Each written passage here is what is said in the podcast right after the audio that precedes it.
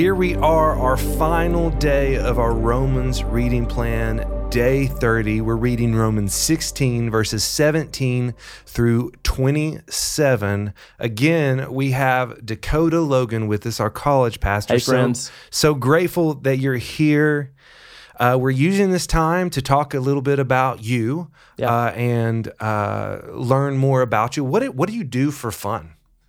Yeah, so um, I shared back on the last part of the podcast that I did that I'm a new dad. So that is a lot of fun right now. Um, but also, a new passion that's developing is that I'm really enjoying golf. I'm really bad at it. Yeah. But I'm really enjoying it. So if any of you out here are listening and you're into free golf lessons, I'm in. Um, Keyword is free. yes, yes. If you're in the business of free golf lessons, you're not making any money. It's not really a business. But um, I'm really enjoying golf. Um, but I, I really am bad. But it's something that I can do and go enjoy and unplug. Also, I enjoy um, beating Robert Russell in basketball. that just doesn't happen. we we some of some of us play on Tuesday mornings, and me and Robert are like the longest standing staff rivalry, and it's really fun. And I, I'm playing. Robert is really good at defense, and he typically shuts me down. I don't know what uh, what how long it's been, but I would say at least five years. Yeah, at it's least been a five ton years, of fun six years. It- playing together. yeah, so it's been a long standing rivalry. Yeah. Um, it was back when you were young. We started, so it was like I would go home and tell my son, "I beat a young man today at basketball," um, because you know you you're I've got the build of a baby, and you have a strong build. uh, so it's it's nice to know that I can still dominate you. He's dominate is not the word. That I would Dominate use, is the word. He's he's he's all right. He's Hey, right. hey, I love it. I love you. what a friendship and what an honor, like seriously, to uh, have something that has lasted so long Yeah. and neither of us have gotten it hurt terribly bad. Right. Um, uh, just a lot of ache, well, at least hurt- for hurt myself. feelings, maybe. May hurt feelings, some and then. I'm uh, my body aches because I'm an old man.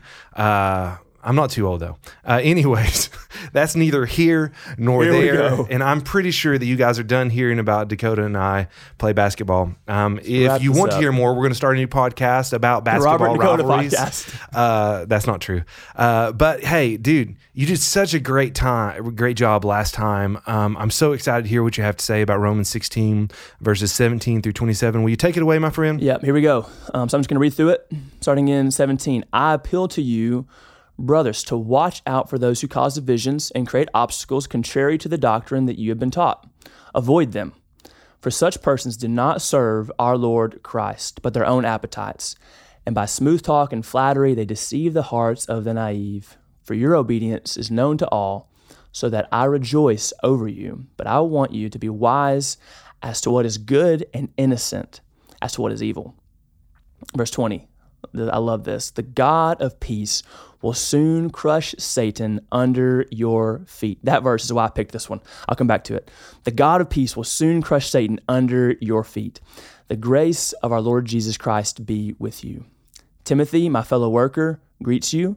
So do Lu- Lucius and Jason and Sosipater, my kinsman. I, Tertius, who wrote this letter, greet you in the Lord. Gaius, who is host to me and the whole church, greets you.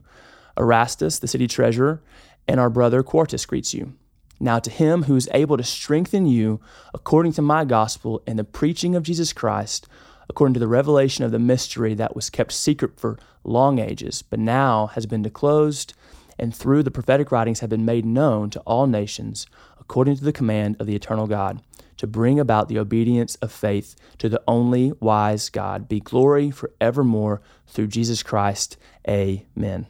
There's exclamation point. Let me forevermore through Jesus Christ. Amen. Um, and that's how the book ends. And this is a, a really cool, a really cool passage. And one of the things that, that stuck out to me, this is just a little bit of background context. When I saw verse 22, it kind of confused me at first because it says, I, Tertius, who wrote this letter. I read that. I was like, whoa, I thought Paul wrote Romans, right?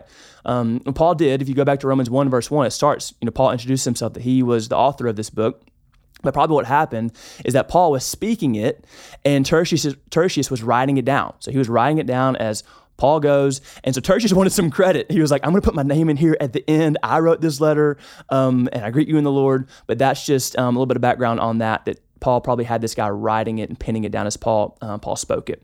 But some of the, some of the parts that I thought was impactful in this, in this section, this last section of the book of Romans, and I mentioned it when I read through it, um, but verse 20, um, that stuck out to me just in such a profound way. Just the God of peace will soon crush Satan under your feet. That's just pow- a powerful thought. And so, um, if you think about it, Paul is referencing, he's pointing all the way back to Genesis chapter 3 when God gives the promise that, hey, I'm going to send one who's going to crush your head, speaking of Jesus. Um, so he's re- referencing back to that. But if you notice, um, it says he's going to crush Satan under your feet, the church, the people of Jesus, like our feet. Um, and so the plan of God to defeat Satan, to push back darkness, that's his plan. But he uses he uses us to do it. He uses his people to do that. The church, the people of God. And so, um, if you think about that, okay, so God, you're going to use me, going to use my feet to crush Satan. Um, how, how are you going to do that? And so the question that I would have just you ask yourself is, is God, how do you, um, how do you allow God to use you? Um, and a question that maybe I, I need to ask myself over and over again, maybe you need to ask today, God, how do you want to use me? How do you want to use my gifts? How do you want to use my influence to further your kingdom? Um, is there a way that I can serve your people? Um, and so you probably hear about it all the time, but on, on Thursday night or Sunday mornings, there are so many ways to be, get involved and to serve. And that's one way that you can use your gifts to push back the darkness. Um, and so, whether it be, you know, opening up your home to host a group, whether it be on Sundays, holding holding a door and greeting people, or um, whether it's VBS this summer, or whether it's pouring into some college students. There's my plug. Um, pouring into some college students and opening up, opening up your home and, and discipling the next generation. God, how do you want to use me?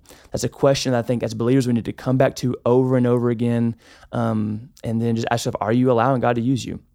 And then the last part, verse 25, um, that I want to share about I'll read it again. Now, to him who's able to strengthen you according to my gospel and the preaching of Christ Jesus. I think this part's impactful because God strengthens us in our faith by being reminded of the gospel and by hearing the preaching of the word of God by hearing preaching and being reminded of the truths of the gospel, that's how we're strengthened. And so that's one of the purposes of why you should be and I should be in the worship gathering together on Thursdays and on Sundays, is so that I can be strengthened in my faith and so that you can be strengthened in your faith.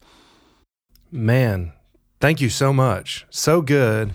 Uh, you could really do all of them. I, am I'm really all right. I'm a, I'm a fanboy right now. Thanks, man. Um, uh, no, seriously, thank you very much for joining us. And guys, you, if you have made it through 30 days of Romans, pat yourself on the back. Yes, you made it with us. Uh, we're so grateful that you tuned in. Hopefully, you learned a little bit about our staff. Hopefully, you know God has used this scripture uh, to um, guide you to a life of gospel transformation. To uh, uh, refine you, sanctify you. Hopefully, you feel encouraged. We're so grateful that you've went on this journey with us. Uh, and I know that God's to God's done something with it, and He will do something with it as you uh, live out this life in community with uh, your fellow believers. Guys, thank you so much. Thank you so much for walking through this plan with us. God bless you.